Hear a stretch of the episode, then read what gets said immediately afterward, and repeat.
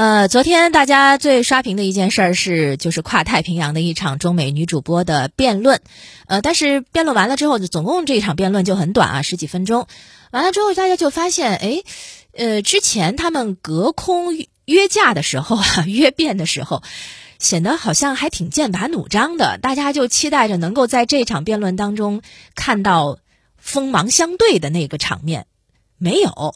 所以有人说这不像辩论啊，这倒像是一个采访，有问有答的一个采访。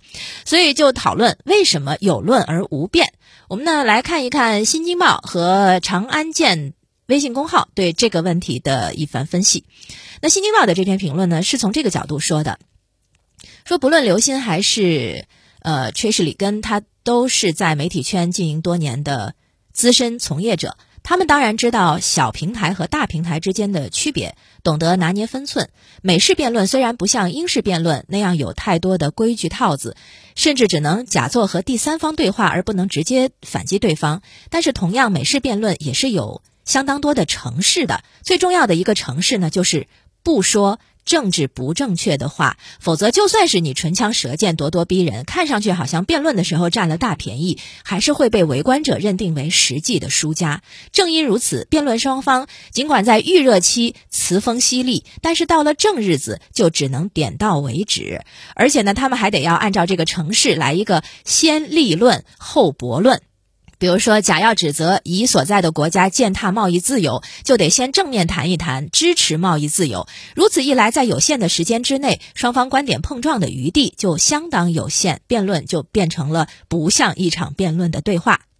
那观众也好，两位辩手也罢，似乎呢是应该认真思考一个更加有趣的问题，就是为什么大家一开始先讲大道理之后，这个辩论呢就变不起来了？这道理很简单，因为他们谈论的几个问题：自由贸易、全球化、保护知识产权、互利共赢、共同发展，这些不但是当代全球范围内国与国之间相处和。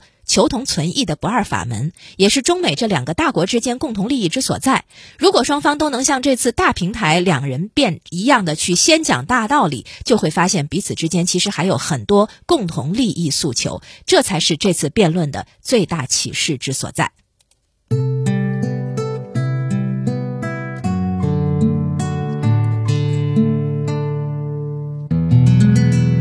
关键的文章呢，是融合了《环球时报》、央视新闻等诸多媒体上的一些呃看法。这篇文章呢说，呃，在美国版知乎上有过一个问题啊，说普通美国人怎么看中国？回答呢大多是这样的啊，说。呃，认为中国人民全都或者大部分在血汗工厂工作，很少有自由。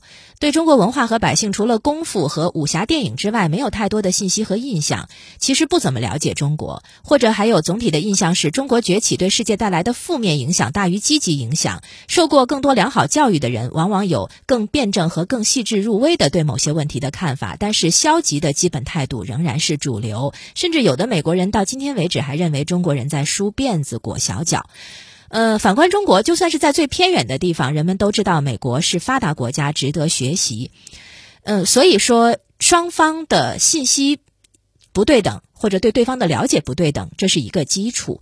美国的对华报道呢，总是戴着有色眼镜，就像《环球时报》在评论中所说，两位女主播的对话成为一个热点，倒是反映了中美之间当下的有效交流实在太少了。这篇文章认为，刘鑫的直接对话开了一个好头，而且反响也不错。更值得玩味的是，十六分钟里，Trish 的态度有一个很明显的转变过程。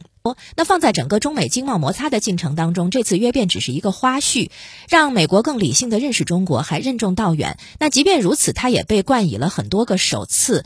呃，中国的形象在中国以外，大多是居于被窥探、被表达和被构建的层面。那今天呢，改改革开放已经迈过四十周年，我们该如何面对外部环境？如何终结西方表达而中国失语的局面？也许改变正在发生。